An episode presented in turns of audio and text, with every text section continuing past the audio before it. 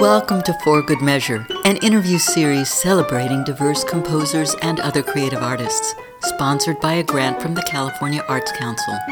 I'm Nanette McGuinness, Artistic Executive Director of Ensemble for These Times. In this week's episode, we continue our Da Capo Conversations, a mini series where we'll be giving familiar segments a topical twist. Today, we revisit Gabriela Lena Frank's and Anthony R. Green's perspectives on their musical journey and what inspires them. Here's what Gabriela Lena Frank had to say.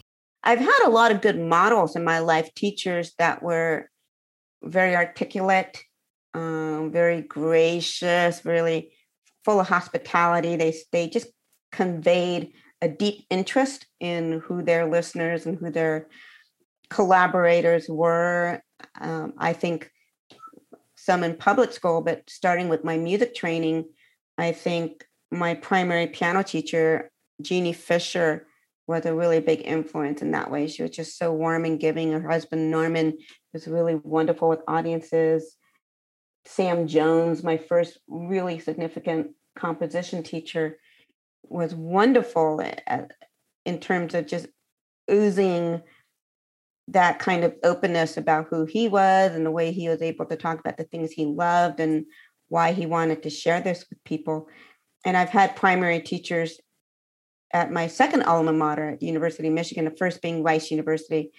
The second at University of Michigan, I remember one talk with my primary piano teacher, Logan Skelton, who turned me really turned me on to Bartok. He was a big Bartok pianist, and and one of his specialties was also Liszt.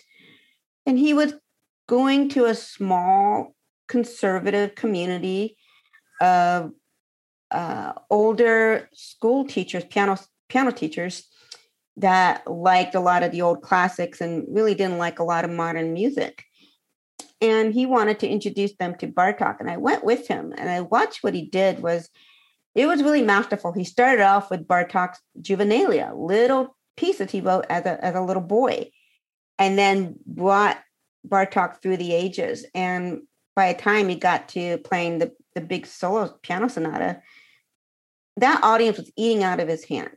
And he was super charming, and they all felt like his mom and dad. And you know, it was really, really great. So I think that left a big impression on me about being open about your loves and how that has informed your choices as a music maker. Here's what Anthony R. Green had to say. I had the pleasure of living in Boulder, Colorado for almost five years of my life.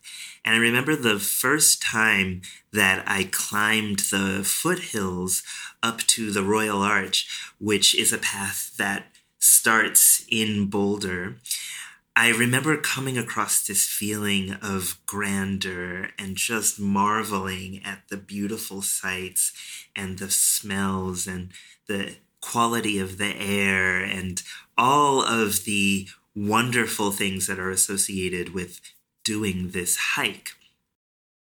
And oddly enough, I didn't compose on top of a frosted hill when I was in Colorado. I composed it when I was in the Netherlands in a summer trip because at that time I spent summers in the Netherlands and then returned to Colorado.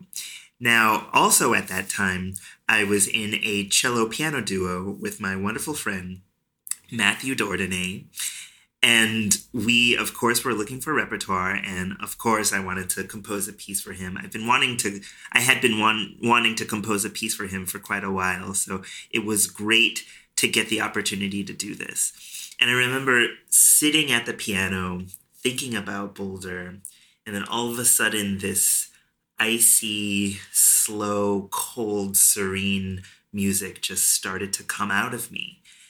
And that turned into On Top of a Frosted Hill.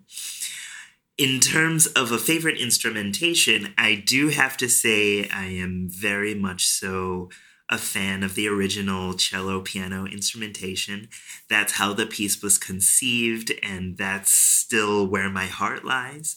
But I have to say, for all of the people who have performed the piece, they have all done such a wonderful job with the piece and pour their hearts and souls and their top musicianship within this piece. So I'm really just happy when anybody plays it and gives it that special something from within themselves to make the piece come alive.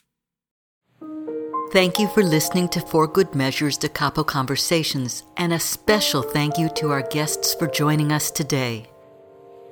If you enjoyed this episode, please subscribe to our podcast by clicking on the subscribe button and support us by sharing it with your friends, posting about it on social media, and leaving us a rating and a review.